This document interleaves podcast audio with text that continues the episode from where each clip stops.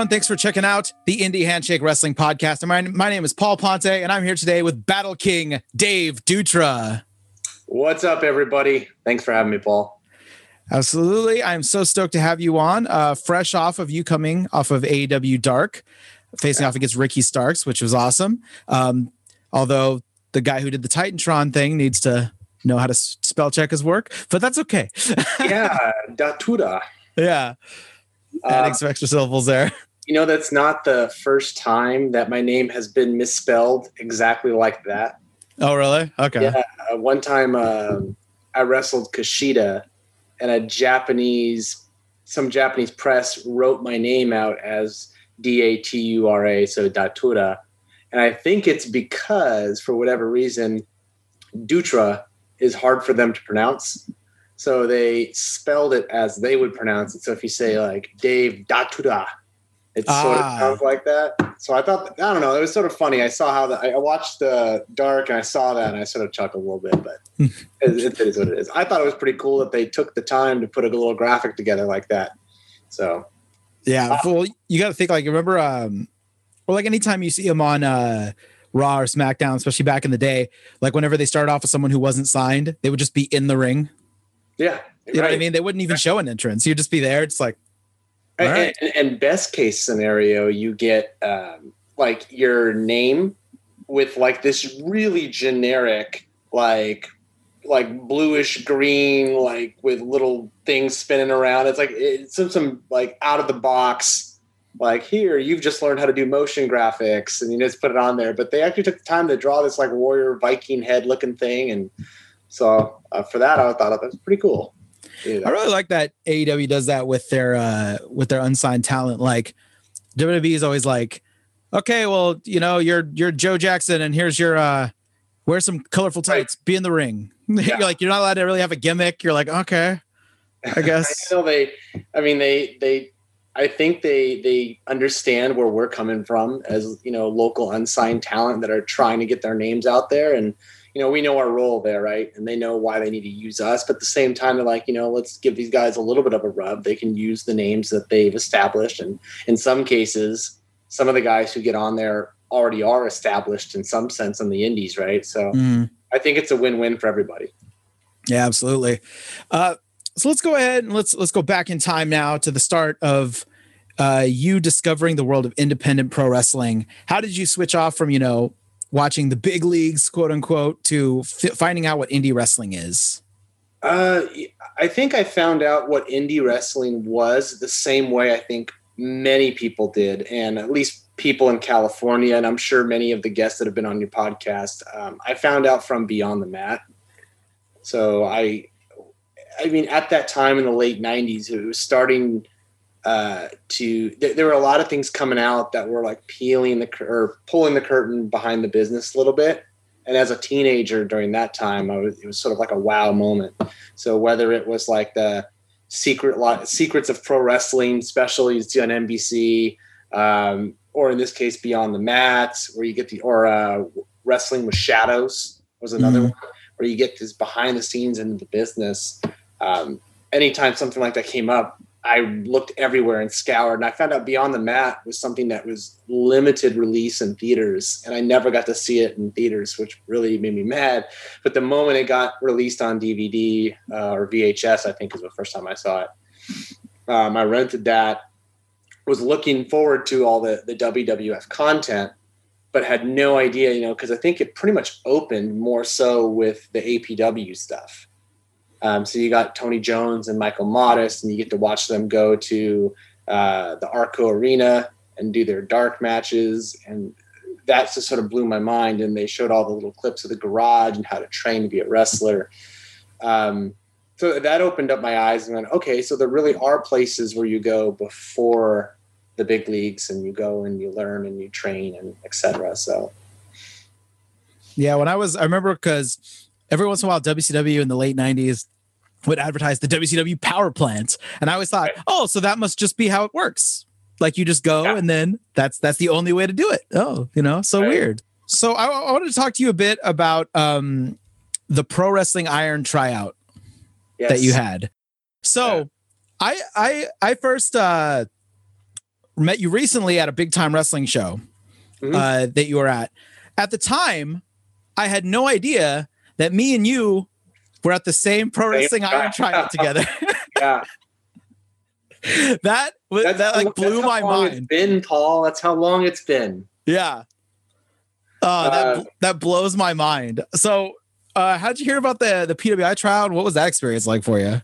Sure. Um, so I dabbled quite a bit in backyard wrestling uh, before my time as a pro wrestler, or even before my time at Iron. Um, I ran my own like backyard promotion, um, and I met lots of you know friends that I still have to this day through all of that. All this is all in San Jose, um, and over time, like I, I think this was like 2002 ish um, my, I was graduating high school. Uh, my dad was actually positioning himself to move out of San Jose, which is where we did all of our backyard shows, and he was going up to uh, Rocklin up here past Sacramento. Um, so we basically had to end everything we were doing. So as a backyard wrestler who's looking for places to wrestle, um, the network that we of, of kids that we essentially had established, we knew people who knew people, and I basically through AOL and just mutual friends met Nick Aragon, who was doing a lot of volunteer work for Roland Alexander at the garage. He would do a lot, I think, of the DVD production, uh, filming, whatnot. And I and you know he can correct us if if I'm wrong on this, but I believe he had some kind of a working agreement with Roland that if he did all this volunteer work, you know, he wasn't going to get paid for it in exchange, he would be allowed to rent out the garage for you know one or two dates a month to run his own essentially backyard shows out of the garage. So um, I coordinated this online, and then I got a few of my guys to go out to hit the APW garage, and we basically had matches there uh, for Nick. It was called WFW. Mhm. Uh, so we did basically wrestled for him for about I don't know the tail end of 2002 through the middle of 2003, and during the like the last maybe one or two shows he did before he called it quits, which was spring of 20, 2003, uh, he had told me, "Hey, there."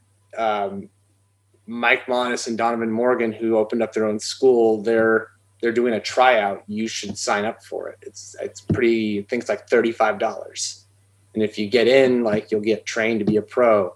And at that time, that was pretty much the only left. Like that was the only goal left for me because all the guys like at WFW, um, I met Chupacabra because he was wrestling there as a backyard or two.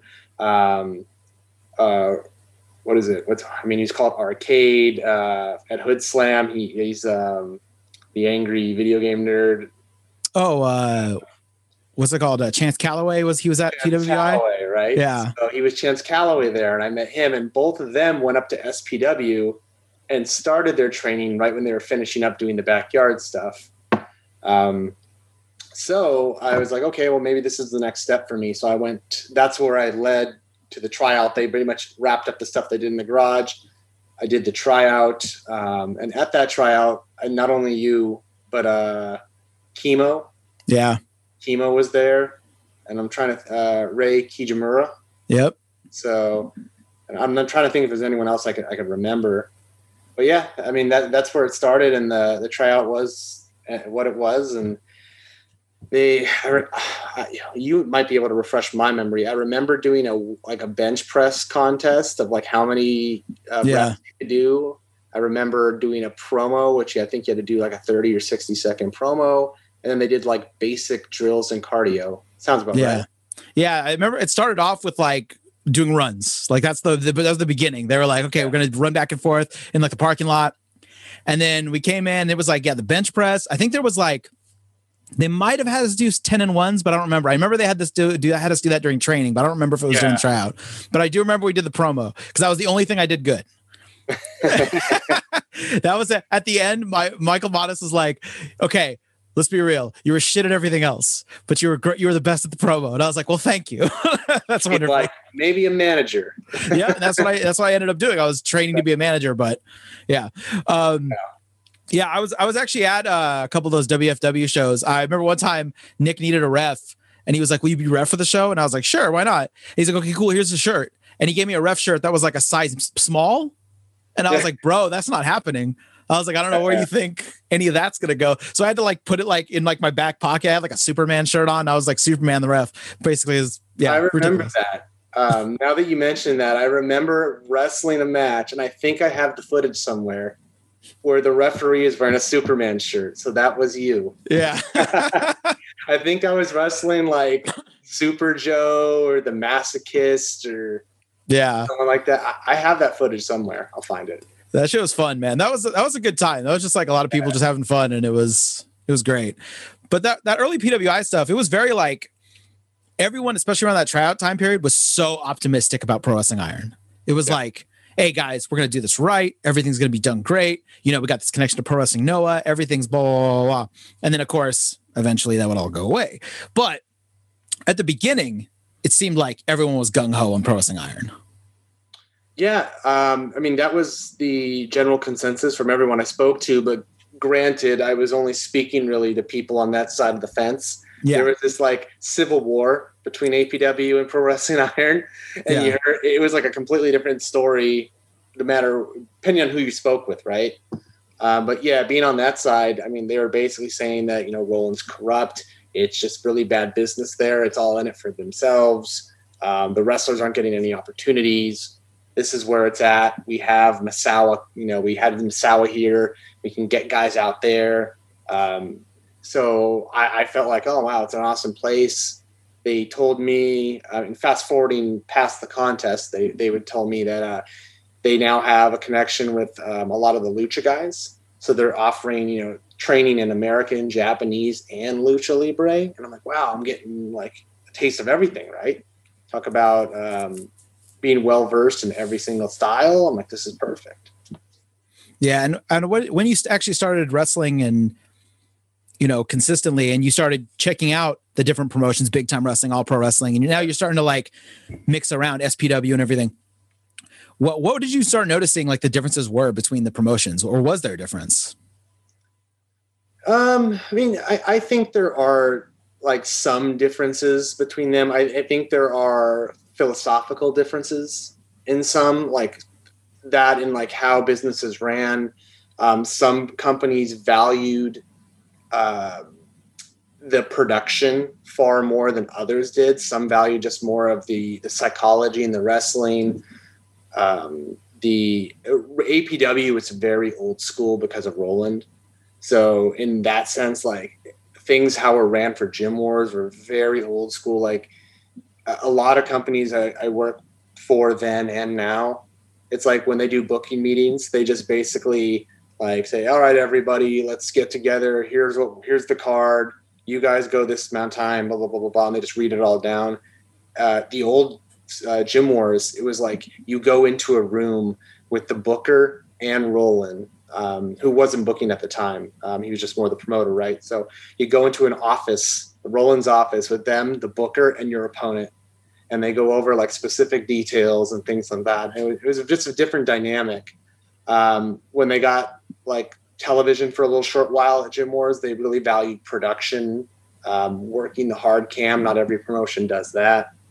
Um, B, uh, BTW was really more about the audience from my perspective working there. They, they have this really hardcore fan base that you know you could see the same people from when I started in 2009 that are still going to these shows. Yeah, decade later. It's like the same passionate hardcore fan base. They love their fly-in talent. So uh, there, there's differences, I mean, and no one is really right or wrong. It's just different wrestling, and, and that's the beautiful thing about pro wrestling. Especially now, I think more fans are starting to realize that there's a flavor of wrestling for everybody. Yeah, and you can have multiple promotions in one smaller area, like the Bay. Yeah. Uh, and you're going to get a different product every time. Like going to an APW show in Daly City is a totally different experience than going to BTW in Newark, um, which is mm. different than Gold Rush in Pacifica, uh, is which is different than SPW in Sacramento, right? So yeah. Yeah, I, I always thought that like, especially with big time wrestling, because I was always I used to work uh, doing like their website and like taking pictures around ringside and stuff. And I remember like a, a lot of guys uh, at the time I also helped out at APW. But I remember a lot of guys at APW, they were very like, oh, big time wrestling, you know, pff, like kind of like it's oh, it's like a carny actor kind of thing. Right. I'm like, hey, you could say what you want. They're drawing consistently better than a lot of a lot of companies. Yeah. You can't really say that for a lot of people. And what time was that? Like, give me a year. Oh shoot, 2000, 2001. Uh, and, and, you know, I, I, can say this now. APW back then, um, or I mean, I can, I don't go that far back, but I bet guys like Vinny Massaro could probably say something like this. But uh, even when I started at APW in 2008, it was still like that. So they had this idea that they trained at a, at a higher level than most other companies, um, and that they almost looked down upon a lot of them. You know what I mean? Like they don't go through the rigor that the boot camp was designed for. They don't get taught by people that were taught by you know legends like uh, like Tony. Or not I'm thinking of uh, Rick Thompson. Rick Thompson, but um, I can't think of his name at the moment. I'm drawing a blank. I'll it'll come back to me. But even prior to that, like because Roland prides himself on being able to you know associate with all these guys in the 70s and the Roy Shire and mm. all that stuff. Um, so it, they looked upon themselves as sort of elitist in that way. Um, and yeah, they would sort of uh, shun other promotions and that. But that sort of faded pretty quickly. Um, right when I started in APW, uh, there was like an exodus in that like Gabe Ramirez, who was booking, he pretty much left to do his own thing at Revolution within three months of me signing up. And that like not only caused a riff in general, but it, it I think it changed Roland a little bit. And then he started to change his tone, change his uh, views of other promotions. He started encouraging more uh, camaraderie with other promotions, and you know, associate. You know, why don't you go help Ring Crew with this company? And you know, it, he wasn't like that for the first. Yeah, I knew him, and from everything I heard, he definitely wasn't like that before. It was more like, hey, you either work APW and you you excel, or you go work for those, you know, other promotions, and you're not going to yeah. go there kind of thing. Well, like uh, well, we talked to Michael Modest. We have this like documentary coming out at the near the end of the year, and he talked about Roland Alexander. The reason APW started with Michael Modest is because he was working for another guy, and he said, "I'm going to put that fucking guy out of business." Right. That's what he said. That's how it started, and then like with Vinny, he mentioned on the podcast, he he was at the APW tryout. He didn't participate. He didn't do anything. He was just there, and he was photographed there. And because he was at the PWI tryout, Roland was like, "Cool, now you're blacklisted from APW." And he was like, yeah. But like, okay. So like that doesn't yeah, like Roland was always very vindictive. It's good to hear that, you know, towards the end he he kind of softened that and he kind of maybe maybe he started realizing, you know, yeah, it's not that one, it's wrestling. It's not, you know, it's not diplomatic right. war here. Uh, but also there's nothing like like the decline of business all around that'll really make people start to reevaluate their priorities. Mm-hmm. Like I feel like we were involved very early on with like pro wrestling iron. That was when like wrestling was so freaking hot. Like it was insane. Like ECW was still on television along with WCW, along with WWE, WWF. And it was just like indies were hot. Everyone was hot. Everything was great. And then like towards like the late 20, like 2010 ish, whatever, indies were hard, hard. Oh, man. It was bad. Yeah. Was bad. So I'd like to hear your perspective as someone who really like kind of felt that ebb and flow because I feel like now we're in another boom where it's I feel up, up until freaking COVID happened. Uh, yeah. I felt like indies were hot again. 100%. So what would what was your experience like like feeling out this roller coaster? So and I, it's funny. I was just talking to another guy, um, longtime APW guy, about this like maybe three days ago.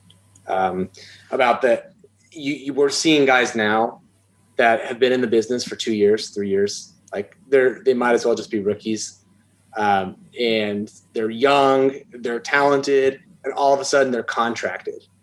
Like they're working at uh, AEW or Impact or Ring of Honor or NXT, and we, him and I were talking, going, Jesus, like you know, did we come in at the right or wrong time, right?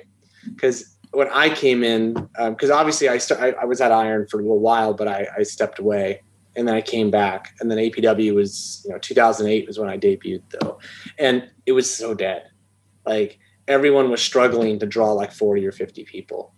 Didn't matter where you go. Um, the only guy, and to his credit, that did really well during that time was Gabe. Um, Gabe found a niche with Lucha Libre, and in that 2008 to 2011 12 time frame that I worked for Gabe, he was consistently drawing 500 plus. Um, but he was the only one, and everywhere everywhere else it was bad. I mean, we didn't even charge money to get into gym wars, and we would we would sometimes struggle to get 40. It was just a it was a, it was a hard time, and uh, it's just funny now. It's like, I mean, COVID threw us all for a loop but prior to COVID, you would now get. I mean, if you as long as you promote right, now we have. I think the internet has sort of matured a little bit, and how things are getting promoted online and social media. But you can get crowds now, you know, two, three hundred, which is a, a normal. It seems like it's normal wherever you go. And now there's IWTV, so indies now have a, much larger platform if you want to go that route to broadcast your stuff. Um, but it's just crazy. But yeah, um, I got in there, and you know, you're scraping around NorCal, and NorCal was an island, is what we were talking about. It's like you can work for a dozen promotions, and there literally were like a dozen plus promotions in one small condensed area because everyone wants to be the booker and everyone wants to be a promoter.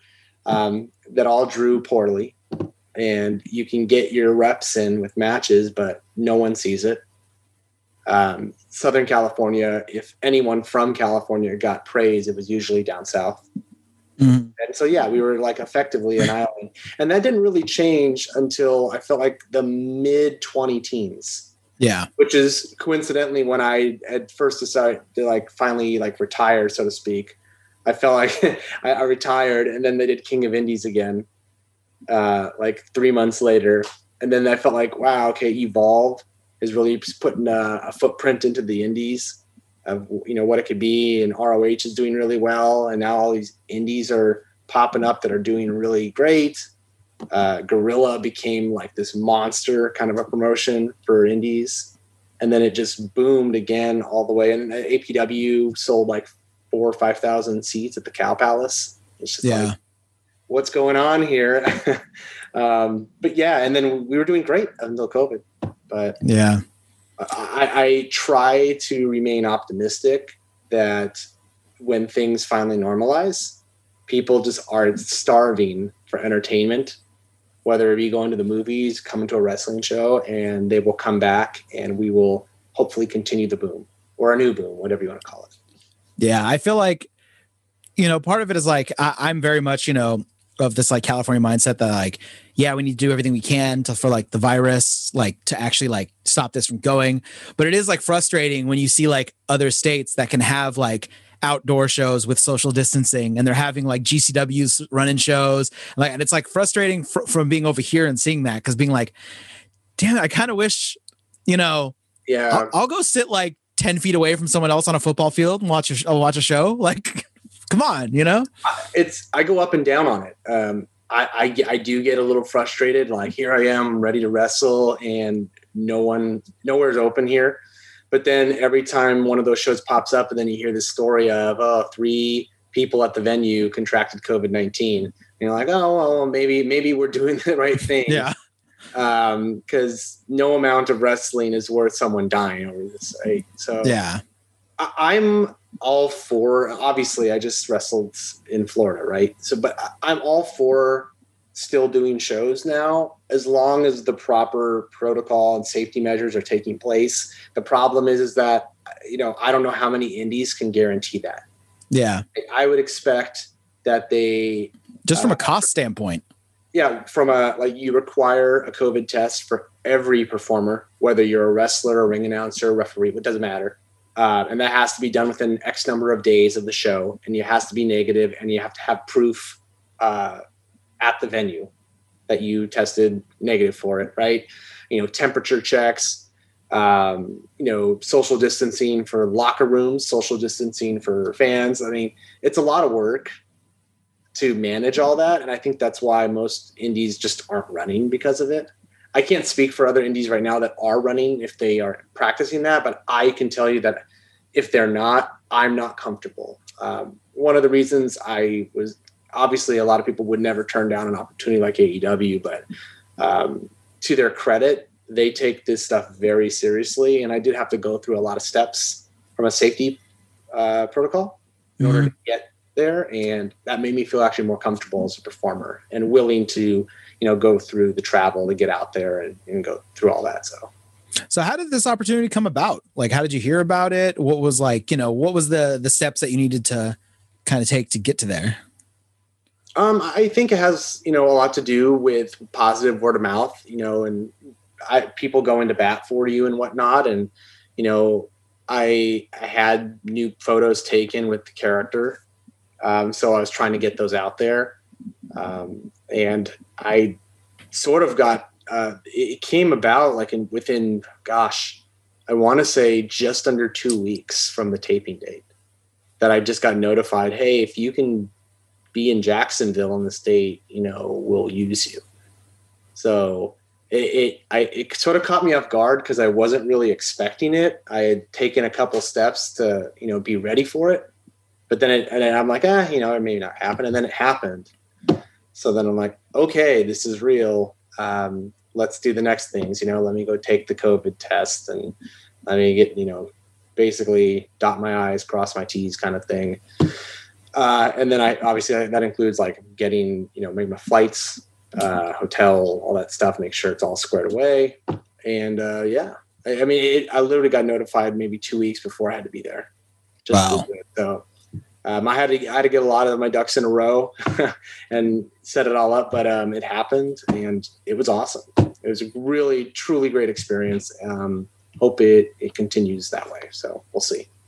Yeah, I mean that that's the good thing too is I feel like you know if you get called by them you're a little bit more optimistic than like a WWE thing because you see like Dark and they go like, we have 17 matches this week on Dark, and you're like, well, you know what? I think I, I think there's a good chance I'm going to get used on here. You know, it's, it's yeah, no, for for sure. Um, I mean, I, I can tell you now that with WWE, um, I've worked as an extra for them. I want to say probably eight to ten times where I go through the loop, right? So it's like a, it's usually a Raw, SmackDown back to back, or sometimes it's been a pay per view, Raw, SmackDown, those kind of loops. And of those eight to 10 appearances, the only time I've actually wrestled was that last one I did um, with AJ, where yeah. uh, the Yolo County thing against Heavy Machinery. Every other time, I either was just not used or I was um, a police officer, a security guard, a SWAT guy, a paramedic um, a random guy standing in the hallway, a rosebud. You know, mm. you go, you can name them all, but um, and, and, yeah, and sometimes you don't even get used at all, and you just uh, sit in catering and you know, twiddle your thumbs. But this was yeah. pretty cool because I, I I was told I would be used at least once before even getting there. So wow. that, that was a nice change to actually have some, you know that kind of proactive. Yes, you know, we do want you here, and yes, we will use you in some capacity. I'm sure you got a chance to talk to, you know, you wrestled Jungle Boy before over here in San Jose. So yeah. you get a chance to catch up with all those guys you already knew? Yeah, it was pretty cool. Um, a lot of guys that I had seen on the indies out here. Um, I ran back into uh, Miro.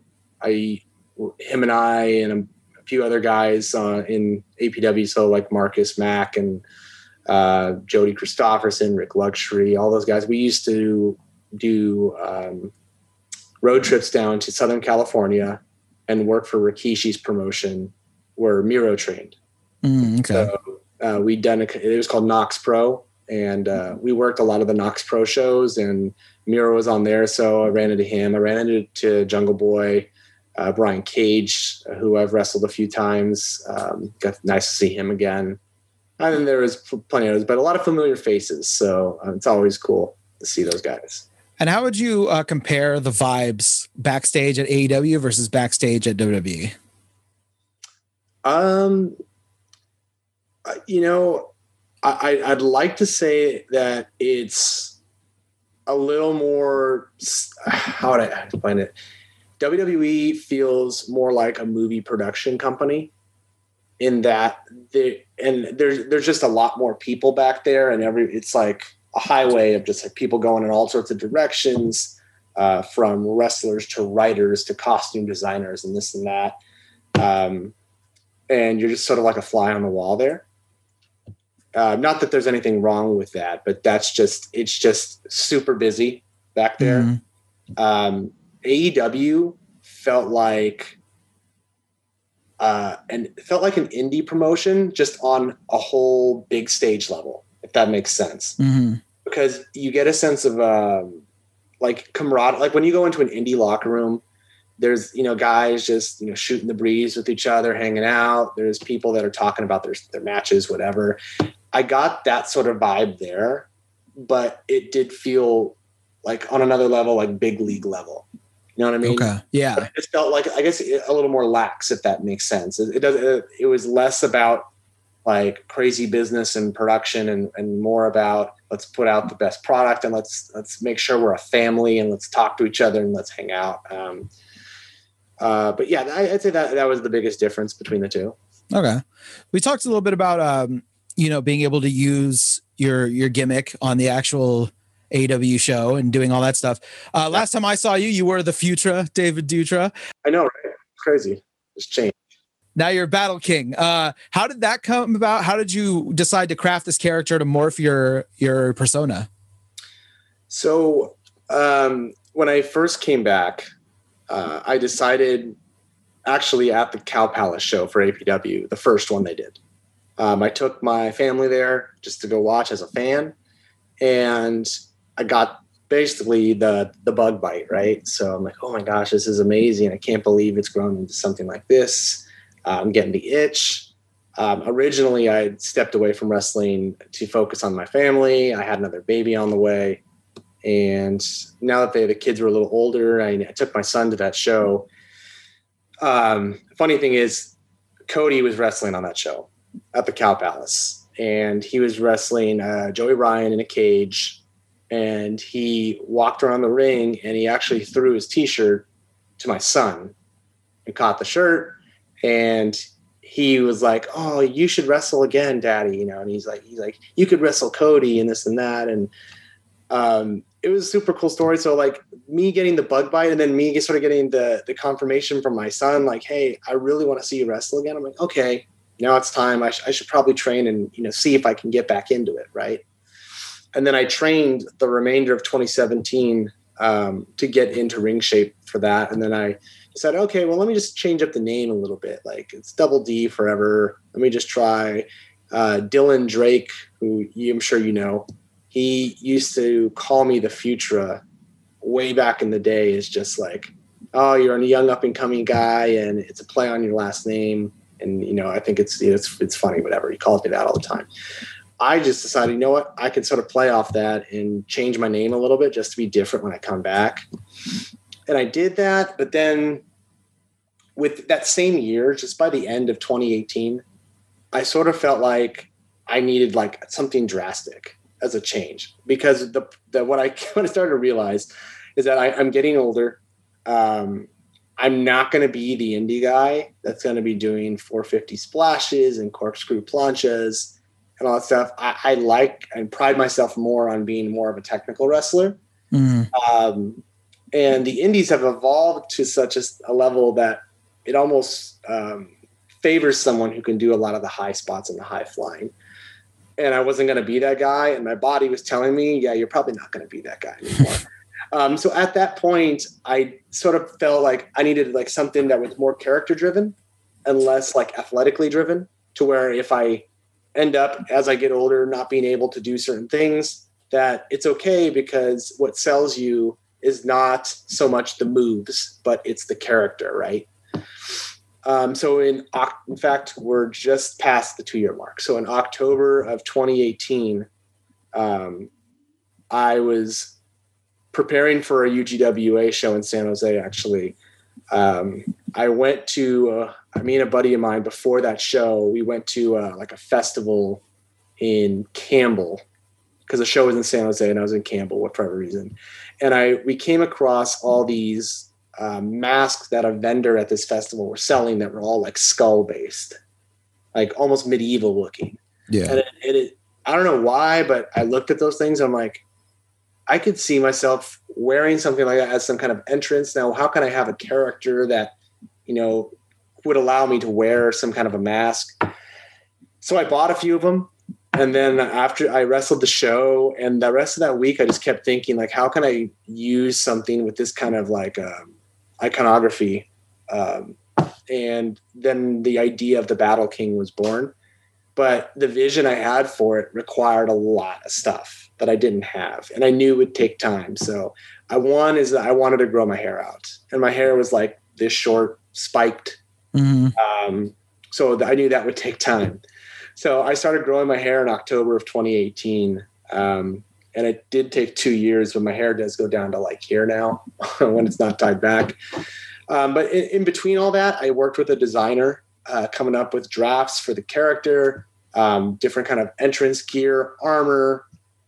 Um, I uh, with t-shirt designs, and then the gear was pretty pretty pricey so I, I couldn't just buy it all in one lump sum. So I started piecing together pieces. Like so, the first thing I did buy was if you looked at if you watched Dark was that shoulder piece. Mm-hmm.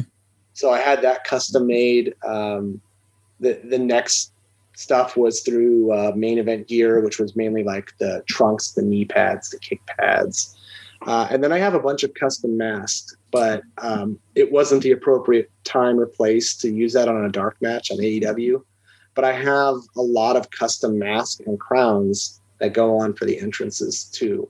Um, so, assuming the indies start back up soon, um, I will incorporate those in as well. But yeah, it's just, it's been like a, a project on the side, and then basically 2019 was just eating away time, just continuing to do the future stuff while I kept growing my hair out. And I started to plant seeds uh, in 2019 as well. So every now and then I would um, put something online. Um, I remember I put a video on over a year ago where I had my scepter that I, I finally got in the mail for part of the character. And I just drug it on my the concrete ground of my garage and filmed it like it's like I'm dragging this thing to battle kind of thing. And mm-hmm. I posted it and no context but I just kept putting little teasers out there. I, ch- I started turning heel at various promotions. I changed my finishing move. I dubbed it Heaven's Blade, which is like um, sort of a metaphor for a, a, guillotine. Okay. It's like an old medieval king would chop off the heads of people, and it's an elbow drop to the back of the neck. So I started, you know, telling promotion, "Hey, this is my new finish. Call it this." Um, I started claiming to be the king um, I used hashtags like "Hail to the King." I started putting little snippets of, and I was doing all this while still being called the future and stuff. But I, I knew that I was leading towards this um, for 2020. Um, the last thing, because I know I'm going really long on this question. Oh, totally fine. Um, so I finally we did a an angle on the last APW show that's that was done. Um, I lost in a singles match to Adam I played that whole match heel, um, Adam Thornstowe. Um, match was over, and then uh, they do the light heavyweight or um, yeah, the light heavyweight APW uh, junior heavyweight title match. And at the end of it, um, I attack Starboy Charlie, um, turn heel, and basically set the set the the place for the the Battle King to debut at the next show. So then we do uh, the graphics, the match for Blueprints was the name of the show, and that was in March of 2020. And so I'm pumped at this point, right? I'm like, finally, like this thing is going to come to fruition. It's been a year and a half since I started it. I'm ready. I have all the gear set up, and it was four day, I think four days, or it was three or four days before the show, is when like the NBA shut down the season. Oh, geez. And then like a domino effect. Like yeah, the, uh, Marcus Mack heard from Daly City, and Daly City shut everything down. So that was canceled. And then you would just all my bookings because I had maybe like eight or nine more bookings for the rest next maybe six weeks. And it was like cancel, cancel, cancel, cancel, cancel. I'm like, well, shit, I just spent a lot of money and time on this character. I don't even know if I'm going to be able to debut it. And yeah, so I mean, most people won't know this unless they listen to this podcast, but the literal debut of the Battle King was on AEW Dark. I had never done the character until then. Wow. Yeah. Damn, that's crazy. Yeah, it's like what a what a what a massive like wind out of your sails to like, yes, finally gonna happen, baby. Here we go. Yeah. You, you, have no idea like how pissed I was. I was so mad. And, I, I, I, don't want to like tell you how much I spent because I'm sort of embarrassed, but like this gear from that because that scepter is uh I'll show you. Look, check it out. This thing is like actually a real scepter. It's not a prop. So um it's actually metal so it, it's uh, it's something I have to check on a plane, right? Yeah, I was gonna say that's not going into your carry on. yeah, no, it's um, yeah, it, it, so like everything that I did for this character, I wanted it to be like a class, like top notch kind of stuff. Um, so yeah, I, I, put a lot of money and time and effort into everything, and then yeah, when they canceled the bookings, and then I'm like, oh, you know what, this COVID thing, not knowing what you know what we do now. You know, in March, we're like, oh, it'll be back to normal by June yeah. And then on June, you're like, shit, maybe September or October. And then yeah. by August, we're like, fuck, 2021, like maybe. yeah. So, I, had a, I, had a bunch of podcasts backed up because I normally listen while I'm at work and I got furloughed. So I was like, I, there's like a back catalog of podcasts in my phone that are just yeah. like, you know so that but i've been like slowly going through them but some of them are like months old so like i've been going through and i'm listening and hearing people talk about it in like april and may if they only knew. They're like, it, they're, they're sitting there like, I mean, it can't last past June, right? Right, right, yeah. Like that, everyone's yeah. like so sure. Everyone's like, oh yeah, it's it'll be everything will be fine. No, but that's why that's why I love wrestling. Wrestling's crazy. So like, Battle King, Giant Scepter, crazy leather custom stuff, and then like, you know the so my two uh times I saw you wrestle recently was that, and just a couple weeks before that, when I was pulling footage for Matt Carlos's episode uh, as the Polyester Express. So night and day. Yeah, you're like, oh man, isn't wrestling fun? Like these are the same. This is the same dude. Isn't that so guy. weird? Yeah, Polyester Express. Oh, those are good times. Um, wow. Uh, so I will. I will say one thing about that. The first three months of that character it was cool to be a heel because we really could not dance. So when, so when you can't dance for shit and you just try, it looks terrible and it makes total sense for people to boo you, right? And we just yeah. roll like, yeah, we know we suck, and yeah, please boo us. We're heels, but we got the shit beat out of us for months because we just got booked against John Anderson, uh, who, for those of you don't know, is like this giant strongman guy. So um, yeah, we just would just get whooped month after month because we do the same match at every show as he toured. And yeah. then it sort of flipped, right? So we finally got through paying our dues against John Anderson and we got put in legitimate tag team matches, but then we became baby faces. Mm. Which for two guys who can't dance that had to be like disco dancing guys, it it was really awkward. Cause like they'd watch us dance and they're like, like, we're supposed to be cheering that? You get in the ring and wrestle. When Alex Wright was supposed to be a face in the beginning, and yeah. he was out there doing that dance, and you're like, "Am I supposed to cheer for this? Like, what's going right. on?" yeah. Uh, once we got in the ring, Matt and I were good enough to like we can do like you know double missile drop kicks, wrestle basically like the Rockers or whatever, and people dug it. But it's like to the ring, and we're trying to do like, oh, let me just do this thing, or let me just try and. I don't know. I always felt out of place doing it, but um, that that's one of those situations where an opportunity opens and that's a promotion that draws consistently so you get big crowds like you can't pass it up so you'll pretty much take and we were super green so yeah we pretty much take whatever we get yeah i thought uh yeah when i watched that clip that yeah anderson's uh chops holy shit oh, I mean, like you know, I, am no stranger to hard chops. I've seen a Shane Cody match once or twice, but yeah. but but John Anderson was uh he was throwing some heaters, man. Yeah, man. There was a battle royal that we were on uh, in the Bakersfield Dome that Gabe ran.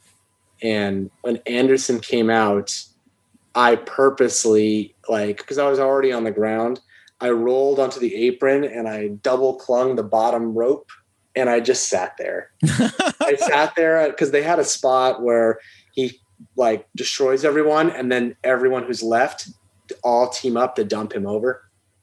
And I just sat there around the rope the entire spot time until he got dumped out. I was tired of That's getting amazing. It was like 110 in Bakersfield, so the dome was like a sweat box. Oh, geez. Oof. Oh man. Yeah. How how'd you find like, you know, working like lucha crowd versus working working a regular wrestling crowd? Um, it's totally different. Um, you really have to work a character there. Um, you, they they really dig comedy too, so I think that's part of the reason why like Gabe wanted us to do the disco thing.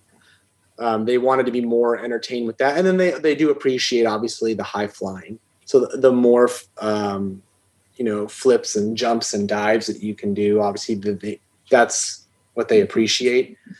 Um, and they, they really don't like at least from my experience they, they're not like the technical wrestling kind of stuff you don't I, I had the experience of wrestling in mexico once um, via revolution. And at that point they had me uh, under a hood as la pantera. Um, i was not a lucha guy so i didn't i didn't train to be lucha. I, I mean when i was younger i thought it would be the coolest thing to do lucha. And then when i got trained by apw I started to appreciate like the American and Japanese styles far more. Um, so when I'm working in Mexico, I should have, in hindsight, uh, learned a little more lucha and tried to do that. But I wrestled a very Americanized style, like you know, lock up, headlock, tackle, drop down, whatever, and it did not fly.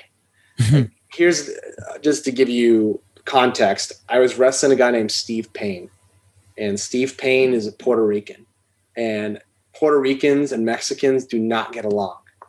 You know, so it's like he was going out there to be the heel and be the the Puerto Rican that clowns on Mexicans. I was this luchador who apparently I was supposed to be from Japan, right? So Okay. La Pantera was originally supposed to be billed to be like a Ultimo Dragon from Japan. So I'm a neutral guy in this in this sense, right? I go out there and it's almost as if immediately these fans are like, bullshit, this guy's not Japanese. He's totally a white guy under a hood and he wrestles like an American. So Wow. I got booed out of the building, and it was the bad. It was the bad heat, right? It was the X Pac heat. It was the bad, like get the fuck out of our ring heat. Oh shit. Um, so I still appreciate the experience because it it sort of taught me like you really need to know your audience. Um, I, and but it was like one of the largest crowd. I mean, it's like six thousand people. at the- Oh wow. How long was the match? Oh, the match was like like six seven minutes. That's Uh, that's a long six seven minutes when you're getting booed though. It's a long six seven minutes when they don't buy you what you're selling. yeah. um, but yeah, I mean, it was still a great experience all in all. Um, but it- yeah, that I mean, when you talk about working a lucha crowd versus an American crowd, and and I will let me segue just a little bit here because it's relevant. I feel like the indies uh, and wrestling fans in general, I guess, have evolved over the last ten years. Um, I will say that the kind of matches that I would see around Northern California indies in 2010 um, that would get over don't typically get over now. I think that wrestling has evolved in a way that it like things like combination attacks are really big now and they weren't so much then. Hmm. Um, you, you see a lot of moves where it's like strike, strike, duck, kick, you know, suplex, and you hold on to it, lift them up, twist them, pop. You know, it's like it's just a lot of fluid combination kind of stuff. Um, so even in American wrestling, you see like the style is changing, and fans will react differently too. I will say that now more than ever in the business, uh, there are so many different types of fans, even just within one area. So in, in I mean, you go to a Hoodslam show, and those fans are completely different than if you go to APW versus going to PWG versus going to uh, the UGWA in San Jose.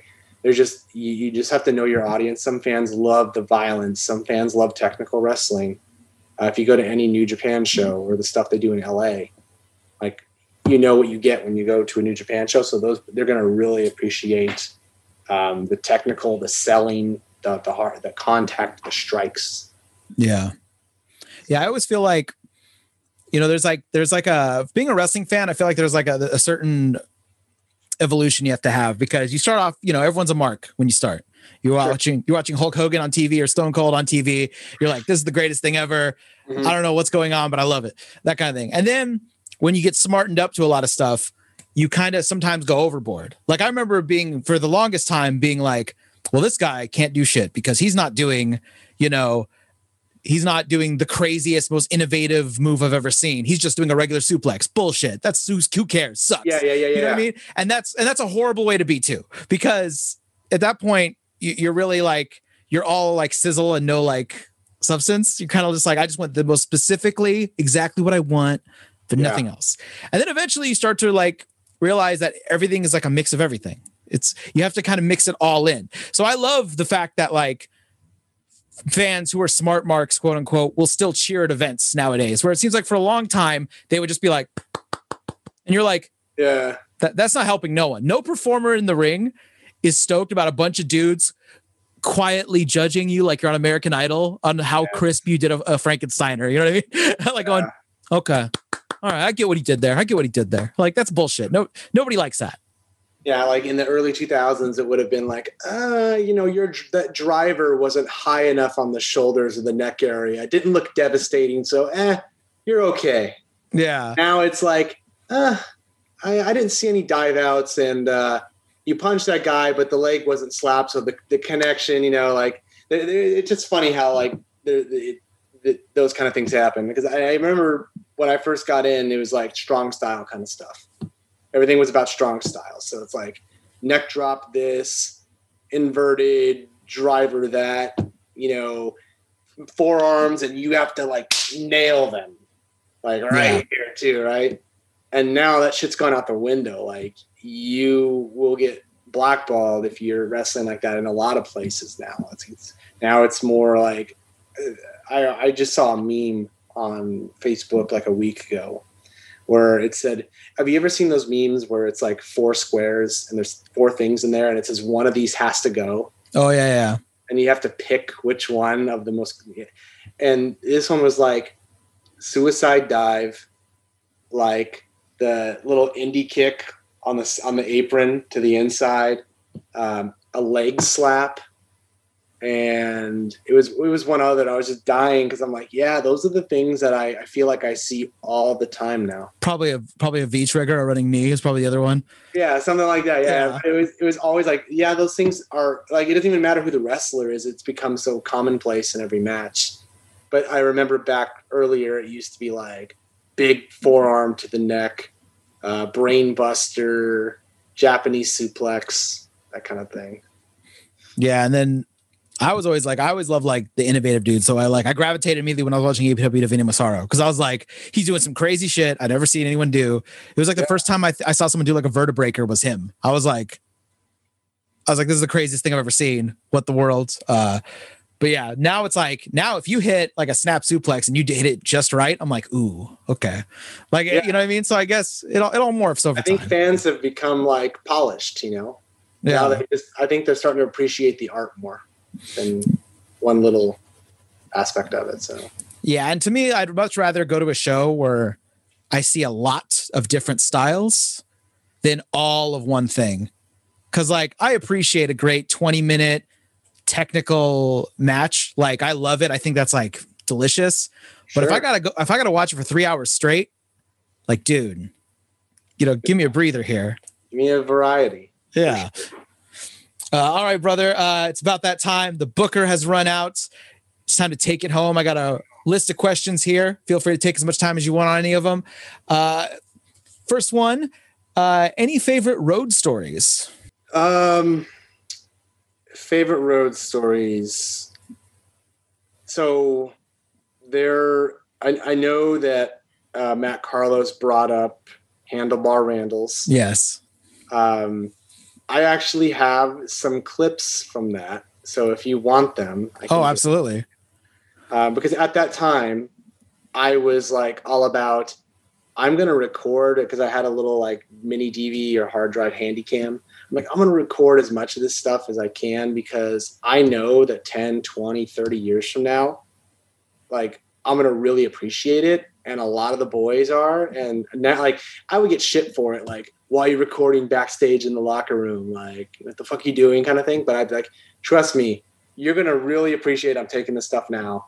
Um, so that road trip, I I did film for that. Where they, uh, the long story short is, Matt and I had decided to go to a different uh, fast food joint at the stop we were in. So we went to a Carl's Jr. and the other guys went there, and they thought it'd be funny, so they just drove off and left us there. But I had my camera rolling, so Matt and I were just like filming and like, oh, I wonder if they'll ever come back for us and this and that. But um, a similar road trip because both of those road trips were going down to Los Angeles to work for Rikishi's promotion. Um, there was another promotion, or another sorry, another road trip where we relied on Jody Christopherson to get a hotel or motel room that we could all share. So we did this taping, um, and we needed it was like a I think it was a two shot taping. So I think we were doing um, KnokX Pro, and then I think we are going to Billy Blade's show, uh, Vendetta Pro Wrestling. So we needed a place to stay, and we thought Jody had secured a room, and he did. He never did. So he's like, "Oh, we just walk up and get one. It's not a big deal." And we're like, "Idiot! You're supposed to reserve these things. What if there are no rooms?" So we go into this hotel room, or we go to this hotel lobby. There's no rooms. Then we start making phone calls and like yeah no vacancy no vacancy no matter where we go and then we come across this motel that you know i can't describe it really and i have i do have footage somewhere so maybe i could find the footage but we come across this motel and it's straight out of like a horror film. Like the, the no vacancy line light that's it's like flickering and some of the letters are are not lit and you're like oh man this looks bad. You just look like the railings on the upstairs awning for the upstairs half of the motel like they're bent and broken and we go in and it's like this dude's like eating popcorn falling on his shirt he just sort of gets up and he's like you need a room and the, the rooms don't i mean it's it's 2013 2012 so you think most people have key cards now, and he just gets like a, a key ring, and he's all, "Here's your key." We go in, we're and but this I'm rolling right, and we go into this room, and it's like five of us. It's like Sparky Ballard, um, myself, Jody, I think Matt Carlos, Dylan Drake, Rick Luxury. Like there's a bunch of us. When we go into this room, and first thing you notice is that there's a TV that is mounted from the ceiling and it's like dangling like mm-hmm. this. And it's it's a it's a CRT. It's not a flat screen. So it's oh, a yeah. blocky CRT. It's hanging from the ceiling by one pole and it's swaying back and forth from the wind as we open the door. We're like, what the fuck? I've never seen something mounted like this. And then we walk around and the bed sheets were used. So we're like, oh, this is so gross. Like, I don't know if we should like go. I don't know. We walk around and then there's another bed. And the weirdest thing about this bed was that it had a full length six foot mirror, the level of the bed horizontally. So if you were laying flat on the bed and you looked over, you could see the entire length of yourself. So it was almost like it was some kind of like perverted mirror, like you would be in bed with someone and be fucking, and you just look at the mirror. and it's like, oh, this you could watch yourself. And it was because it's weird. The mirror was only about I don't know, 18 inches tall, yeah. but it was the whole length of the bed and mounted right next to the bed. So we thought, that yeah, that's weird. Um, and like the sheets were untucked, so we lifted the mattress up, and there was actual human feces underneath the bed, like on the. And it's we're like, oh my god, we were like flipping the fuck out. We just dying laughing, right? Because we like this is something that is so bad that it's almost like we were on some kind of candid camera show. Like, yeah how can we make these guys flip out? But it was like it was the most disgusting place you've ever been to. You walked into the bathroom, Um, there was no hot water. The the shower door was off its hinges, so you had to sort of like lift the door off to get into the shower. But of course, there's no hot water, so no one wanted to take a shower. Ultimately, half the people decided that the carpet was cleaner than the beds, so they slept on the carpet. Uh, Dylan Drake and I were like, "Fuck this! We will sleep out in the minivan." So we just parked it. We we got in the minivan, reclined as far back as you can, uh, and we slept in the minivan that night. And it was also like middle of winter, so you know at night it was probably like 44 43 42 degrees outside and Wow. we can't run the car all night right so we were just like bundled up in there but um if i could find the video footage that will make the story that much better Okay, yeah. I remember uh, I went with a buddy of mine. We went to Philadelphia. My friend, uh, you pr- you probably met him or know him, uh, Luke Hawx. He ran he runs Yeah. WildKat in Louisiana. yeah in louisiana Yeah. So, but he ran a show at the ECW Arena in Philadelphia. So me and my buddy were like, "Oh, let's go! Why not? It'll be fun." You know, I always wanted to check out the ECW Arena. Might as well do it for a show if somebody I know is running, because you know what I mean. Might as well support him. So we go there, and the hotel we get is in like Lester, Pennsylvania, which is like right by the airport. It's just like you know, it's like air like shitty, shitty motel. But we walked in and wasn't anywhere near as bad as the place you're describing. But we noticed the both the bathroom and the front door had very specific like dents. And it's the exact place where if you wanted to kick in a door, that's what you would use. right So both the front door and the bathroom door, just like these dents right where someone's foot just went through right through. I was like, Yeah. that's great. That's great. oh boy It's always a fun place. Um, I consider wrestling to be a very creative thing besides being very physical. You know, you have to put together character, put together matches, do all that stuff. What creatively do you like doing besides pro- professional wrestling? Um, what I mean, I don't do it now, but I would say like for the maybe the past ten or fifteen years, um, from basically when I got out of high school until maybe four or five years ago, um, I was really big into video editing. So I would take a lot of my old footage, whether it be my old backyard wrestling footage, um, or even stuff that I did in my early part of my pro career. And I loved making um, entrance videos um, for WFW guys. I made entrance videos for them too, and all that kind of stuff. Um, I would put together promo packs. I did a lot of editing for APW in the first, I don't know, three or four years that we did Gym Wars there. A lot of the Gym Wars entrance videos um, or introductory videos were all done by me. Um, vignettes, that kind of stuff. So, I mean, that's something creatively that I enjoy doing. Um, and then I would actually take that outside, like with my friends, and I'd we make little short films, or, or we just goof off. And then uh, I remember when Jackass was like the big thing on MTV. Mm, Uh, we in our creative minds decided, oh, we'll call it Ass Jacks, just to flip the words around, but we'll just do our own clever. stupid stunts. Yeah, super clever, right? um, and we'd film ourselves doing that kind of stuff, uh, like crazy stunts, and I would splice it all together on my computer and uh, put that together. But um, I mean, I think that would be like just one of the things. If you say well, what do you do creatively, I used to do a lot of drawing and um, like booking too, like a lot of writing when I was um, probably in high school more than anything. Like I would rebook WWE stuff Mm. um, I would do my own fantasy booking, like with my backyard promotion um, that I was running.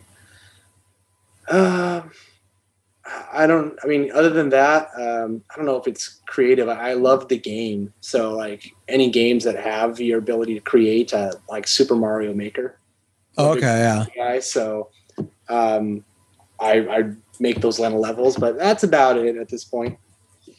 What's your favorite move or hold that you don't use? Oh, um, favorite hold that I don't use. Um, I, I do. You mentioned it earlier, um, and I used to do this way back in the day when I was doing backyard wrestling. But um, I love the vertebreaker. Um, I saw that move for the first time on a. It was like a, a mixtape I had on VHS from a Japanese promotion that did a lot of deathmatch stuff and it was this death match with I forgot the the two girls. One of them looked like a bull nakano. It was like it was a really heavy set, like badass Japanese wrestler, and this little petite little Japanese girl, and it was like a barbed wire death match. And I'm watching this thing, and the little one gets the big one into a vertebreaker. And I one that was just lifting up a woman that was like twice his size was incredible. But then that move, and this was like a high neck vertebreaker. Yeah. so like it was basically head and you know heels over.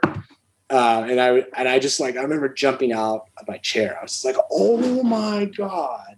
Um, so I mean, that might be one of them because every time I see that move, I think it's one of the coolest, most sickest looking moves ever. But um, it's super dangerous, and I pride myself on doing like finishing moves that I can do on anybody. Mm. So I try not to I try not to have moves in my repertoire that if I'm wrestling someone who's 300 pounds and I have trouble doing it, or if I'm tired and blown up and I can't do it. That's why I like my finishing move for the longest time was the DDT. Um, big Jake Roberts fan, uh, Arn Anderson fan, uh, and now it's an elbow drop. So even if I'm wrestling a big guy, I can still do it, but probably the vertebreaker. Okay. Uh, any crazy fan interactions you've had over the years? Um, so most recently, not that this was a crazy interaction, but it was an eye-opening one. I got a letter from a guy in Germany, and it came into my mailbox. So I, I opened my mail, and it said, you know, Mr. Dutra, I'm a big fan of yours. Can you please uh, take this, take the attached photo, autograph it, and mail it back to this address, you know, and um, I think he, he he put it like set it up the way he's like just you know return to sender kind of thing, and I'll pay for the postage, something like that. And that's all fine. Like he basically printed a photo that he found of me on Google and asked me to sign it. But what was alarming to me is how he got my home address. Yeah. Uh, so I, I I started googling my name and found out how easy it was to find someone's address. And immediately after that i i basically found a service that like wipes your public data from like all these sources. And so that was one um and then i mean i guess there's a guy there was a guy i wrestled in arizona a year ago or about a year no about a year and a half ago. And this one guy like i don't know if he was just like off in a way, but he came up to me. He's like, I'm like such a big fan of yours. And he's like, this is my first time seeing you. And I'm such a big fan. I'm like, okay, cool. Yeah. Do you want a photo? We took a photo. And then um, the, the venue was across the parking lot from like a, like a IHOP or something. So I go after the venue to an IHOP to go have dinner and he follows me there. And then he sits at a table like three tables down. Mm and then I'm about to like get my plate of food, and then he comes up and he sits down in the the booth across from me and wants to have a conversation. And I'm like, hey, you know, I really appreciate it, but can I just eat my meal for a minute? He's like, oh yeah, sure, sure. And then like he watches until I finish my meal, and then he like right when I'm about to like like get up, he goes, oh, can we you know talk and this and that. So um I don't know, maybe that gave me a sense of what like maybe the superstars in wrestling all sort of get sometimes. I I, I feel like I remember I went to WrestleMania in Chicago, and obviously I'm just a fan at that point. Um, and I saw uh, Shawn Daivari. He was eating with I think probably his girlfriend or whatever it was, um, and I sort of did the same thing, meaning mm. that like I was I was with my girlfriend uh, but I was like watching him going, okay, I, I don't want to interrupt him, but I do want to say something and maybe get a photo with him. So I'm going to wait until like he's completely off, like he's finished his food and whatnot. Um, and I think he was probably intentionally keeping his head um, or his ear to the phone. And he just kept doing this the whole time. So no one would go up to him. But I remember walking up and then like he just looked at me and he turned back and he went back to his phone. I'm like, all right, whatever but so like when when the guy did it to me like a year and a half ago, I'm so like, okay, I sort of get it now. Don't yeah. Be, you know, gives give people their space a little bit. But. Yeah, I think that was the good thing about helping out at Big Time Wrestling when I was like 17, 18. 19 because it because you know Kirk always brought in like big names. You know what I mean? Like I saw like Bret Hart and like a bunch of people there. So it's like I had to learn early not to not to fucking bug people. you know what I mean? So yeah. and I carried that on with like so when I went I went to go see uh an AEW uh I went to see the pay-per-view Revolution, actually the last freaking live pay-per-view they had with actual fans. And on my way home, we I flew back to Atlanta and of course a lot of those guys go through there because it was on it was on a Delta flight and on my plane was like Kazarian, Luchasaurus, like a like a bunch of dudes and I'm fucking like an idiot. I'm wearing like the AEW jacket that I bought at the event. Uh, so now I look like a super mark. I'm like, yeah, yeah, yeah. And I can tell, like, as I'm at the waiting area, it's waiting to board the plane. They're already kind of like out of the corner of their eye, like, fuck. Yeah, right. So like the second like we make eye contact, I just I just immediately was just like, and I just kept walking, and they were like, okay, okay. I can, yeah, yeah, like, the, like, the, ease of like, fuck, I don't want to like bother me. Yeah, I don't I don't want to perform yeah. right now. You know what I mean? Like they just they're like it's like a 6 a.m. flight. So they're like, I don't want to talk to no one. Like, you know what I mean? And I'm like, dude, I'm just not gonna I'm not gonna bug you. That's it. I'm not yeah. gonna bug you. But yeah. I, I will say the um, one more that was actually a pretty awesome one. So I there was a show in 2010. It was at BF uh, BFD.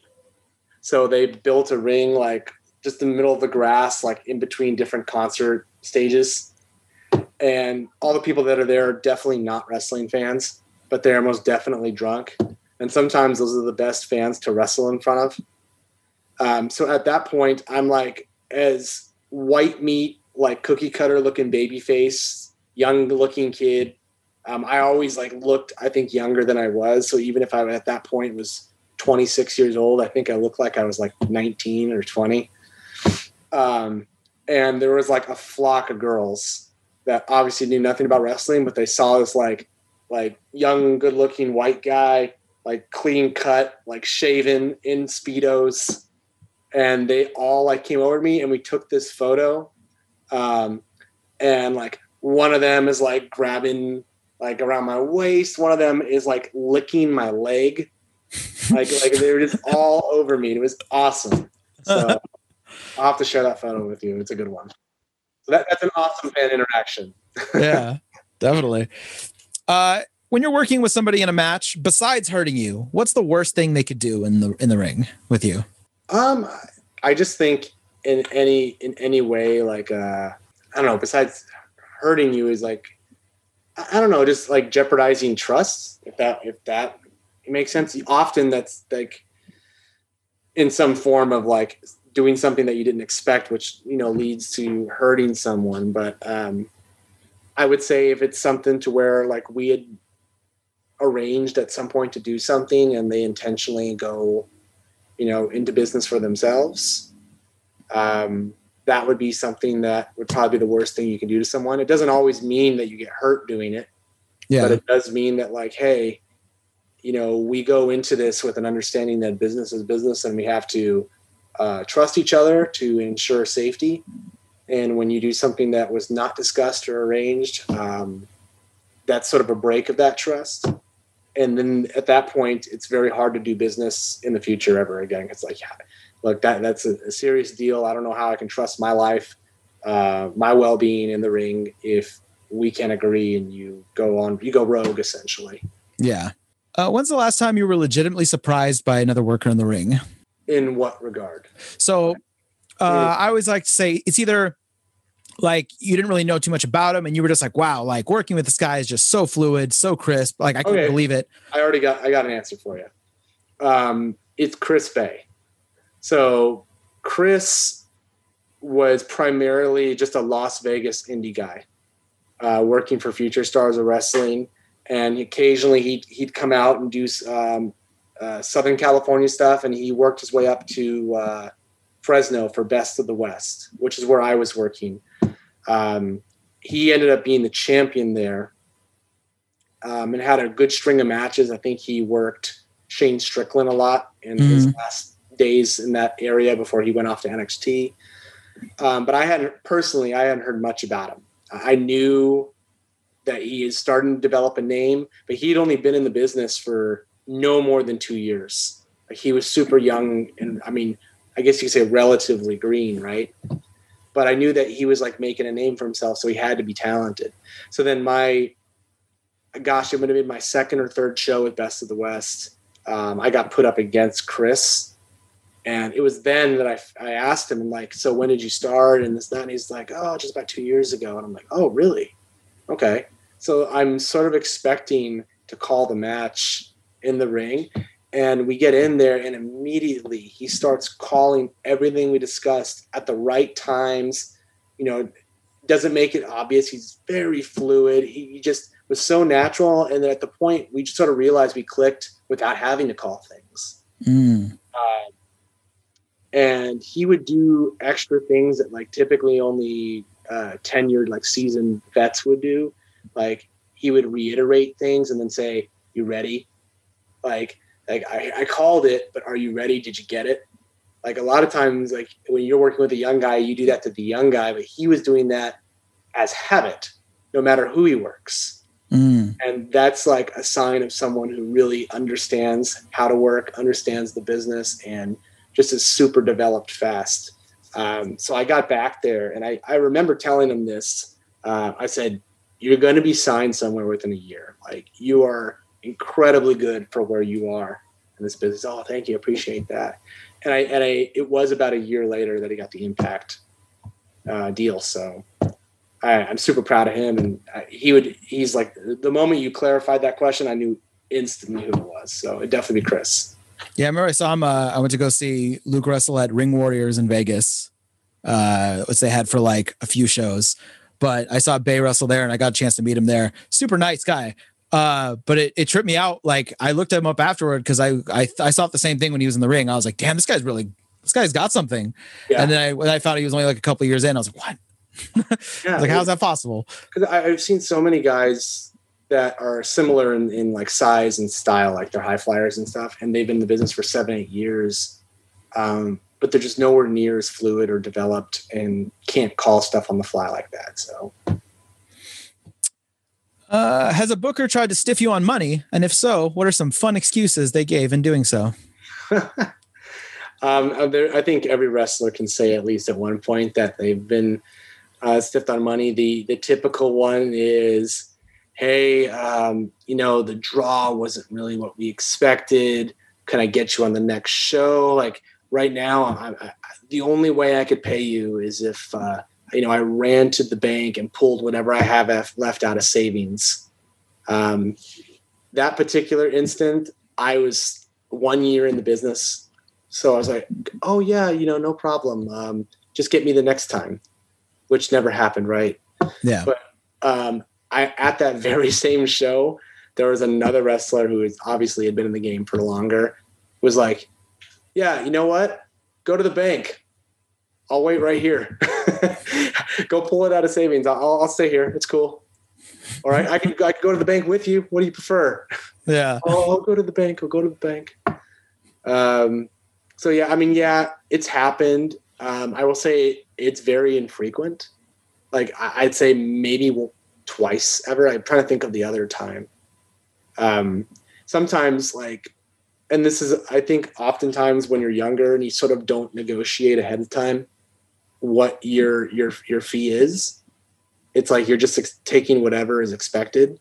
Uh, there was a time where um, half the roster pulled out of the show. And I won't get into details, but basically, there were a group of people that I was traveling with that were there. And there was another group from another like school that were supposed to meet there. So we had a larger roster. They pulled out of the show same day, like hours before. So you would think, being that we had to work harder with a smaller roster, and he just freed up all that, all that pay- payout money, right? Yeah. that he would redistribute, but he ended up pocketing all that and stretched out the show with the talent he had and paid us the same. So um, you can go back and forth on whether or not that is stiffing someone because technically it's not. But I think the the best thing to do is try to split that profit. You know, you could pocket some of it, right? Because you're not. But if you're making the guys work harder, Yeah. effectively, you know, cut them a little more, right? Especially since that one, I think we were traveling like four or five hours away from our home. So it's like what we were getting paid was basically covering our gas and food. So Yeah. Yeah, you at least could do something just to, you know, hey, hey, I appreciate, you know, that you guys had to put in a little extra work today. You know what I mean? So here, have have some bonus. Oh, that's, yeah. not, that's not that hard. But yeah. Um, what's a mistake that you made in wrestling that now that you look back on it, you it turns out it was the right thing to do? I, it would probably be something along the lines of not speaking up about something that I was I felt like I was wronged on. Um, and I was advised, no, you know i just don't say anything. I'm like, no, it needs to be said. But I was, I think, in hindsight, being that I was young into the business, that even though any outsider would feel like, yeah, I was in the right, it would be looked upon differently from the inside and I, I, I mean, I'm try, I wish I can give you like um, an answer with greater substance, but Mhm. uh, that's the first thing that would come to mind is like feeling like I should have spoken up about something and I didn't, and then uh, you know, hindsight being like, you know what, it was probably good I kept my mouth shut because I could have got myself like blackballed or something like that, you know. Yeah. Uh, when you're working a lot of different promotions, you see a lot of different gimmick. What's the worst gimmick you've seen? Oh, um, oh, th- there was a so at Cauliflower Alley in the early 2000 or no, I'm sorry, the early 2010. I think it was 2009 or 2010 actually. Uh, Matt Carlos and I, as Polyester Express, got put into like a six-person tag, and there was a guy who was, and I forgot his name, and if he, I don't think he'd ever hear this come, but he, he basically was a bumblebee. So like, and it was not like, oh, it's uh, you know, like the killer bees, and he's just wearing like a yellow and black colored. No, he was like an actual bumblebee. Like he looked like the bee man from The Simpsons. Yes, he looked like the bee man. and like his gimmick was to sting you. So like it would be like the flying hip attack with the stinger. So it would have been like a show. I mean, maybe this would have been good for uh I don't know. It would have been a good for Like any like Chikara, DDT. Chikara. that would have been a yeah, like this would have been a great Chikara gimmick, right? Maybe you can face off against the colony or something. But um, it was the, for context for anyone who's ever been to Cauliflower Alley.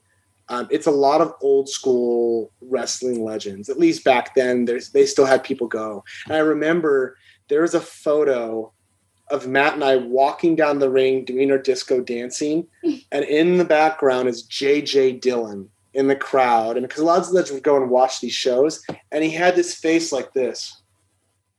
It's like the it's like the best caption ever because you could just tell he's like, this is the dumbest like bullshit mockery of professional wrestling I've ever seen. Because the match was uh, Matt Carlos, myself, and Jekyll's the Jester.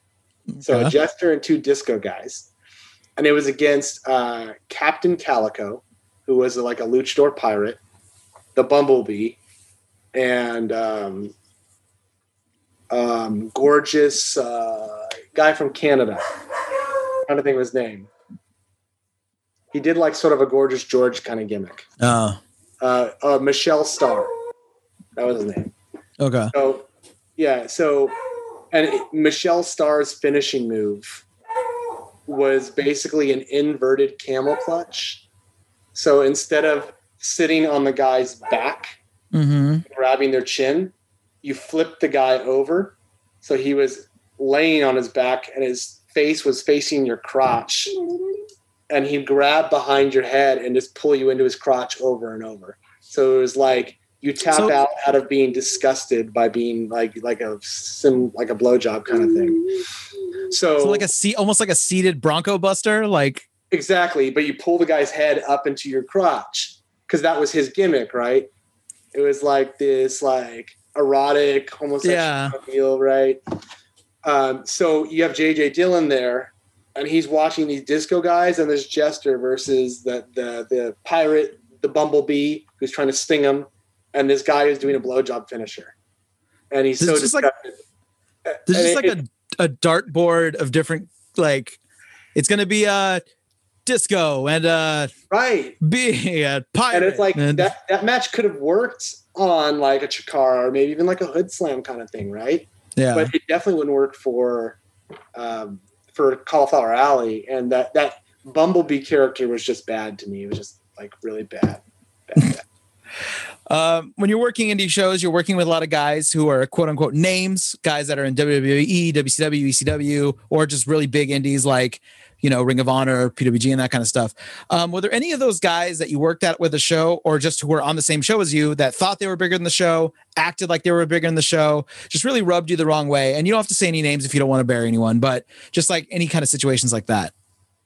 Um, I mean, I think yeah, there are guys, and I definitely won't name them. Um, but there are guys that, um, and this is before like I felt like they made it. Like there's a guy I know that was in NXT for a while, um, which I guess would be like the pinnacle of where he was at. But even before he was there, I think he felt like he was a big name on the indies, and it's like when you're just an indie established indie guy and you put your stuff in a corner like away from everybody else. You're either a antisocial or b you're just you're big headed or both maybe but um, i always felt i like i appreciated people that were bigger than most of the guys in our locker room whether they be they're established on the indies or wwe or you know some kind of big stage that would actually go and mingle. Um, so, I mean, there are always going to be guys who I think feel like they're too big for this place and they're just collecting a paycheck. But what I would rather focus on are the guys who know that they are bigger and they use that to help everybody else. Um, MVP is excellent. Uh, so, him, um, Matt Hardy, um, he had worked APW quite a few times and MVP did as well. And I got a chance to wrestle MVP. Um, this was like a year ago at Best of the West. Both of those guys, I mean, those guys have been on WrestleMania, right? So they've been as high as you can really go. Um, they go into locker rooms and they talk to anybody. If you have a question, they welcome it. They will sit there if you ask them, like, "Can you watch my match and give me some pointers?" A lot of guys like, "Oh, you know, I'm sorry. Yeah, sure, I'll watch a kid," and they don't watch it. Um, because I've I've not been part of it, but I've seen someone tell another guy, "Yeah, I'll watch your match," and the guy goes out there, and then the guy goes back to talking to whoever he was talking to. Kid comes back. What'd you think? Oh, uh, you know, overall, I thought it was pretty good. I don't got any feedback for you. You know, and the kid thinks, "Oh, awesome," and didn't watch the match at all. Wow. But guys, like, I, I always put over Matt Hardy and MVP. Um, they're the first two that come to mind. There's been a lot of them. Chris Masters, he was really great. Um, he always helps out in that sense. Um, so you think of anyone else at the top of my head, but um, I'd put those three there right there for now. Well, I would just I was talking the other day uh, to someone about uh, when when we were at the PWI tryout and you know Crash Holly was there, and yeah. like he had just gotten out of the WWE, like literally like just gotten out of the WWE, and he and he was basically there helping out, you know, because he knows Modest and Donovan really well, and he easily could have came and been very like, oh hey, how's it going, blah blah, blah and kind of just chilled and did nothing, and everyone would have appreciated him being there, but he was so like in depth with like every single person. He was taking notes on every person trying out. He was giving people pointers for stuff. Like I thought I appreciated that so much when I saw it because I was like, holy shit, like this dude like loves wrestling. Like that's yeah. how much he gives a shit. Yeah, uh, he was really great. And they they also brought in, I don't know if you remember, they brought in Spike too. Yeah. And, and he was the same way. They they they actually I think they had such strong friendships with anyone they brought to their school that likewise they returned the favor and they were really good uh, to the students and stuff too. So uh, I'm gonna go ahead and this is the last one to finish off on here. I call this the feel good question of the podcast. This is your pure joy in wrestling, whether it be something before, during, or after the match, something that gives you goosebumps. You get psyched when it happens. You're like, this is why I fucking love this business. Um, it would have to be the audience more than anything because I get goosebumps when the audience reacts in a way that you know you can't really like replicate you know what i mean they're they're like the UGWA I'll bring up because I wrestled there last year and they have a really hot crowd. Um, when they start developing like unique chants just for you, um, I remember I, I was still growing my hair out for the Battle King, right? So at the time it was like that that ugly halfway stage. So I had like a little paintbrush ponytail, and um, in fact, I think this match just aired. But basically, midway through the match, I take a big bump and the ponytail comes loose, and I, I feel around and I find the hair tie. So they start laughing. Um, about the, the, the hair thing and the, the, the announcer is on a PA. So he actually comments on it and everyone starts laughing, right? And then I actually, in my hand, I stretch out the hair tie in front of everybody. And then I go like this and bring it all back and tie it back in the, they, cause they hate the ponytail. And it's like, F your ponytail. And it's like, that kind of stuff gives me like a high like no other because I, you ultimately want to have that connection with the crowd. Um, any kind of a false finish where they react exactly how you want them to. Like you want that big O and you really want them, you want to fool them. Those moments make it all worthwhile for me.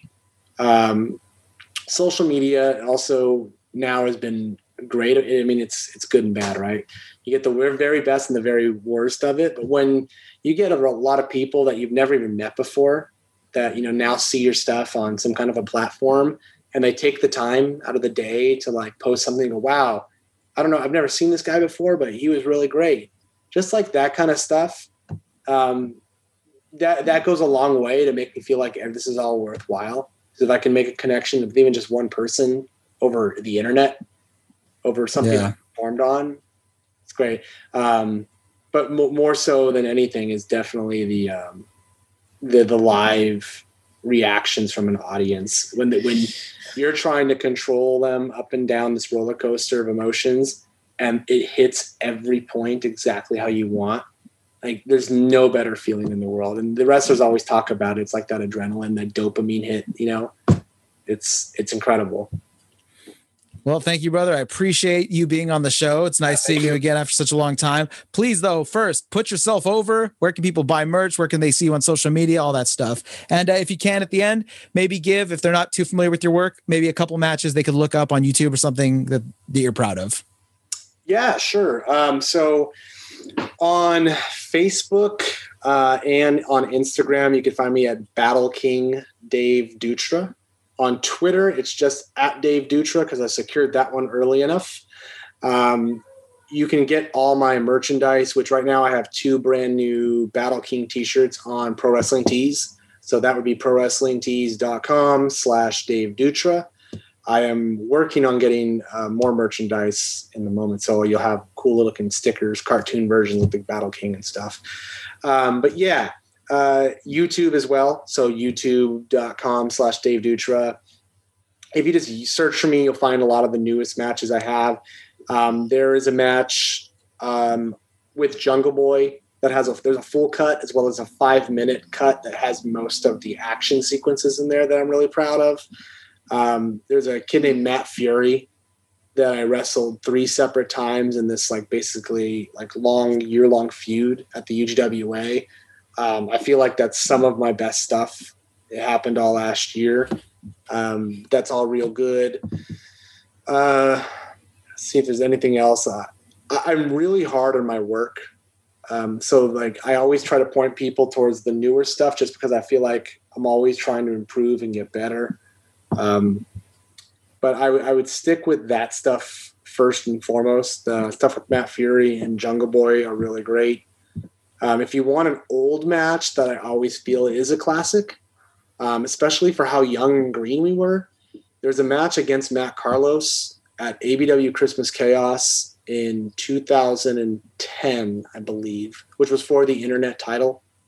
Um, that one, like, for especially for being young kids, like I felt like we tore the house down. We got a standing ovation after that match, um, and we got an impromptu promote. Uh, promo from the booker. Basically, he stood up out of his chair and immediately called for a rematch, which was not part of the show at all. But the match was so good, he's like, "We're going to do this again in January." Um, so that one's on my YouTube channel. Obviously, you have to go back a ways for that. Uh, and then any of my stuff with Jeff Cobb. Um, I've wrestled Cobb like five or six times, and Cobb was Cobb is amazing. Like if you watch Jeff Cobb now, he's like even leagues better now than he was then. But Jeff was still an incredible wrestler even when I first wrestled him. So there's a couple matches on YouTube with Jeff too. Uh, if you want more recent stuff though, uh, definitely like the Jungle Boy match, uh, anything with the Matt Fury. Um, those are all awesome.